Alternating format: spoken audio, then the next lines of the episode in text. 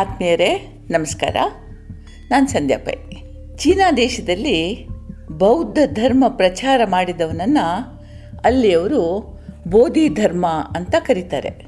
ಬೋಧಿ ಧರ್ಮ ತನ್ನ ದೇಹ ಅವಸಾನದ ನಂತರ ತನ್ನ ಉತ್ತರಾಧಿಕಾರಿಯಾಗುವವನಿಗಾಗಿ ತಾನು ಹಾಕ್ಕೊಳ್ತಾ ಇರುವ ಅಂಗಿ ಮತ್ತು ತನ್ನ ಭಿಕ್ಷಾ ಪಾತ್ರೆಯನ್ನು ನೀಡಿದರು. ಮುಂದೆ ಇದೇ ಒಂದು ಪದ್ಧತಿಯಾಯಿತು. ಪ್ರತಿ ಸಲವೂ ಕೂಡ ಗುರು ದೇಹತ್ಯಾಗ ಮಾಡುವಾಗ ಯೋಗ್ಯ ಶಿಷ್ಯನನ್ನು ಆರಿಸಿ ಅವನಿಗೆ ತನ್ನ ಸಾಂಕೇತಿಕವಾಗಿ ತನ್ನ ಭಿಕ್ಷಾಪಾತ್ರೆ ಮತ್ತು ಅಂಗಿಯನ್ನು ಕೊಡೋದೊಂದು ಪದ್ಧತಿಯಾಯಿತು ಇದು ನಶ್ವರತೆ ಮತ್ತು ಪರಂಪರೆಯ ಸಂಕೇತ ಆಗಿತ್ತು.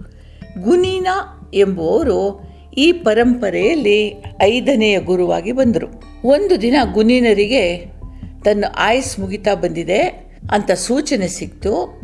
ಅವರು ತಮ್ಮ ಶಿಷ್ಯರನ್ನು ಕರೆದು ತಮ್ಮ ಉತ್ತರಾಧಿಕಾರಿಯನ್ನು ಆಯ್ಕೆ ಮಾಡುವ ಸಮಯ ಬಂದಿದೆ. ಯಾರು ತಮ್ಮ ಪಂಥದ ಅಂತಿಮ ಸತ್ಯವನ್ನು ಕೋಆನ್ ರೂಪದಲ್ಲಿ ಬರೀತಾರೋ ಅವರು ಮುಂದಿನ ಗುರು ಆಗ್ತಾರೆ ಅಂತ ಘೋಷಣೆ ಮಾಡಿದರು. ಶಿಷ್ಯರೆಲ್ಲ ಪ್ರಯತ್ನಿಸಿದರು. ಅದರಲ್ಲಿ ಹಿರಿಯ ಶಿಷ್ಯನೊಬ್ಬ ಬಹಳ ಬುದ್ಧಿವಂತ ಅನ್ನಿಸ್ಕೊಂಡವ, ಕೆಲವು ಸಾಲುಗಳನ್ನು ಬರೆದ ಅವು ಯೋಗ್ಯವಾಗಿವೆ ಅಂತ ಹೇಳುವ ಅಭಿಪ್ರಾಯ ಬಂತು. ಅವನು ತನ್ನ ಸುಂದರ ಕೈಬರಹದಲ್ಲಿ ಹೀಗೆ ಬರೆದಿದ್ದ, ದೇಹ ಎಂಬುದೊಂದು ಬೋಧಿ ವೃಕ್ಷ ಆತ್ಮ ಎಂಬುದೊಂದು ಹೊಳೆವ ಕನ್ನಡಿ, ಅಧ್ಯಯನದಿಂದ ಉಜ್ಜಿ ಹೊಳೆವಂತೆ ಮಾಡು ಇಲ್ಲದಿದ್ದರದು ಧೂಳು ಮುಸುಕಾಗುವುದು. ಧೂಳು ತುಂಬಿ ಮುಸುಕಾಗಬಹುದು ಅಂತ ಇರಬಹುದು. ಯಾರಿಗೂ ಇದ್ರ ಬಗ್ಗೆ ಮಾತಾಡೋ ಧೈರ್ಯ ಬರಲಿಲ್ಲ, ಟೀಕೆ ಮಾಡೋ ಧೈರ್ಯ ಬರಲಿಲ್ಲ. ಆದುದರಿಂದ ಈ ಕೋಆನನ್ನು ಧ್ಯಾನ ಮಂದಿರದ ಬಾಗಿಲಿಗೆ ನೇತು ಹಾಕಲಾಯಿತು. ಒಂದು ವಾರದ ಅವಧಿಯನ್ನು ಇದಕ್ಕಿಂತ ಹಿರಿಯ ತತ್ವವಿರುವ ಕೋಆನನ್ನು ಯಾರಾದರೂ ಬರೆಯದಿದ್ರೆ, ಯಾ ಈ ಕೋಆನಲ್ಲಿ ಕುಂದು ಕಂಡು ಹಿಡಿಯದೇ ಇದ್ರೆ, ಈ ಕೋ ಆನಿನ ಕರ್ತ್ರ ಗುರುವಿನ ಗದ್ದುಗೆಗೆ ಏರ್ತಾನೆ ಅಂತ ಘೋಷಿಸಿದ್ರು. ಅಂದು ರಾತ್ರಿ ಆ ಸನ್ಯಾಸಿ ಮಠದ ಅಡುಗೆ ಮನೆಯಲ್ಲಿ ಕೆಲಸ ಮಾಡುವ ಒಬ್ಬ ತನ್ನ ಕೆಲಸ ಮುಗಿಸಿ ಧ್ಯಾನ ಮಂದಿರದತ್ತ ಹೋಗ್ತಾ ಇದ್ದ. ತೂಗು ಹಾಕಿದ ಫಲಕ ಅವನ ಕಣ್ಣಿಗೆ ಬಿತ್ತು. ಒಂದು ಕ್ಷಣ ಅದನ್ನೇ ನೋಡ್ದ. ಅನಂತರ ಲೇಖನಿಯನ್ನು ಕೈಗೆತ್ಕೊಂಡು ಕೋವಾನಿನ ಕೆಳಗೆ ಬಿಟ್ಟ ಜಾಗದಲ್ಲಿ ಒರಟೊರಟಾಗಿ ಬರೆದ. ಅದು ಹೀಗಿತ್ತು.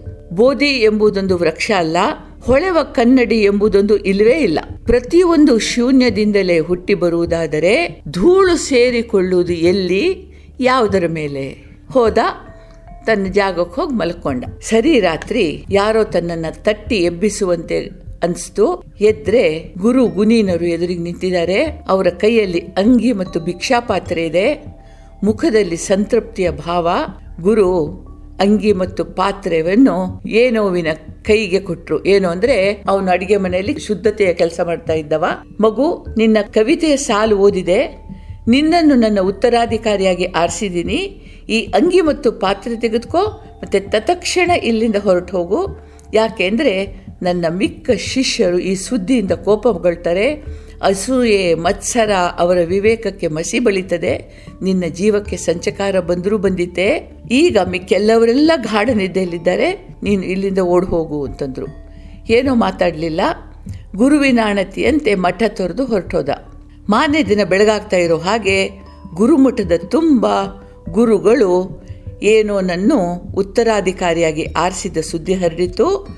ಕೋಪ ಮತ್ಸರದಿಂದ ಕುದಿತಾ ಮಿಕ್ಕವರು ಅವನು ಹೋದ ದಾರಿಯನ್ನು ಅನುಸರಿಸಿ ಓಡಿದ್ರು, ಓಡ್ತಾ ಹೋದವರಿಗೆ ಮಧ್ಯಾಹ್ನದ ಹೊತ್ತಿಗೆ ಮರದ ನೆರಳಲ್ಲಿ ನಿದ್ದೆ ಮಾಡ್ತಾ ಇದ್ದ ಅವನು ಕಣ್ಣಿಗೆ ಬಿದ್ದ, ಗಲಗಲನೆ ಅವನನ್ನು ಅಲ್ಲಾಡಿಸಿ, ಎಬ್ಬಿಸಿ, ಅವನು ಎದೆಗೆ ಅಪ್ಪಿಕೊಂಡಿದ್ದ ಅಂಗಿಯನ್ನು ಎಳೆಯಲಿಕ್ಕೆ ಶುರು ಮಾಡಿದರು. ಏನೋ ಎಂದೂ ಈ ಸ್ಥಾನ ಅಧಿಕಾರ ಬಯಸಿದವನೇ ಅಲ್ಲ. ಗುರುಗಳ ಆಶಯಕ್ಕೆ ತಲೆಬಾಗಿದ ಅಷ್ಟೇ. ಅವನು ಕೈಯಲ್ಲಿದ್ದ ಅಂಗಿ ಮತ್ತು ಭಿಕ್ಷಾ ಪಾತ್ರೆನ ಒಂದು ಬಂಡೆಯ ಮೇಲಿಟ್ಟು, ಅಣ್ಣಂದಿರ, ಗುರುಗಳು ಹೇಳದಂತೆ ನಡೆದನೆ ಹೊರತು ಅಧಿಕಾರ ಲಾಲಸೆಯಿಂದಲ್ಲ. ಹಾಗಂತ ಹೇಳಿ ಅವರ ಅಣತಿಯನ್ನು ಧಿಕ್ಕರಿಸಲು ನಾನು ಯೋಗ್ಯನಲ್ಲ. ಅವರು ಕೊಟ್ಟದ್ದನ್ನು ಕೈಯೆತ್ತಿ ಕೊಡೋದಿಲ್ಲ. ಈಗೋ ನಾನಿದನ್ನು ಬಂಡೆ ಮೇಲೆ ಇಟ್ಟಿದ್ದೀನಿ. ಬಂಡೆಯ ಸುಪರ್ದಿಗೆ ಒಪ್ಪಿಸಿದ್ದೀನಿ. ನೀವು ಬೇಕಾದರೆ ಇದನ್ನು ತಗೊಳ್ಬೋದು ಅಂದ. ಶಿಷ್ಯರು ತಾನು ತಾನು ಅಂಥೇಳಿ ಅಂಗಿ ಪಾತ್ರೆಗಳನ್ನ ಎಳಿಲಿಕ್ಕೆ ಶುರು ಮಾಡಿದರು. ಹ್ಞೂ ಹ್ಞೂ ಅವುಗಳನ್ನು ಅಲ್ಲಾಡಿಸ್ಲಿಕ್ಕೆ ಆಗಲಿಲ್ಲ. ಅಷ್ಟು ಭಾರವಾಗಿತ್ತು. ಆತ್ಮೀಯರೇ, ಅಧಿಕಾರದ ಗದ್ದುಗೆ ಏರೋದು ಸುಲಭದ ಕೆಲಸ ಅಲ್ಲ. ಅಧಿಕಾರದ ಭಾರವನ್ನು ನಿಸ್ಪೃಹತೆಯಿಂದ ಹೊರಬಲ್ಲವನೇ ಗದ್ದುಗೆಗೆ ಯೋಗ್ಯ. ಗುರು ಗುನೀನರಿಗೆ ಇದು ಗೊತ್ತಿತ್ತು. ಶೂನ್ಯದಿಂದಲೇ ಬಂದ ವಸ್ತುಗಳು ಮರಳಿ ಶೂನ್ಯಕ್ಕೆ ಸೇರ್ತವೆ ಎಂದ. ಈ ಯೋನೋನ ಆಧ್ಯಾತ್ಮಿಕ ಆಳ ಅವರನ್ನು ತಟ್ಟಿತ್ತು ಯಾರಿಗೆ ಈ ಕ್ಷಣಿಕತೆಯ ಅರಿವಿದೆಯೋ ಅವನೇ ರಾಜಕೀಯ ಆಧ್ಯಾತ್ಮಿಕ ನಾಯಕ ಆಗ್ಬೋದು. ಇದೊಂದು ಭಾರಿ ಚಂದದ ಕತೆ. ಇವತ್ತಿಗೂ ಕೂಡ ಚಿಂತನ ಯೋಗ್ಯವಾದದ್ದು, ಅನುಕರಣೆಗೆ ಯೋಗ್ಯವಾದದ್ದು. ನನಗೆ ಬಹಳ ಚಂದ ಕಂಡ ಕತೆ, ತಟ್ಟಿದ ಕತೆ. ನಿಮಗೂ ಇದು ಹಾಗನ್ನಿಸ್ತದೆ ಅಂತ ಅಂದ್ಕೊಳ್ತೀನಿ ನಿಮಗೆಲ್ರಿಗೂ ದೇವರು ಒಳ್ಳೇದು ಮಾಡಲಿ. ಜೈ ಹಿಂದ್.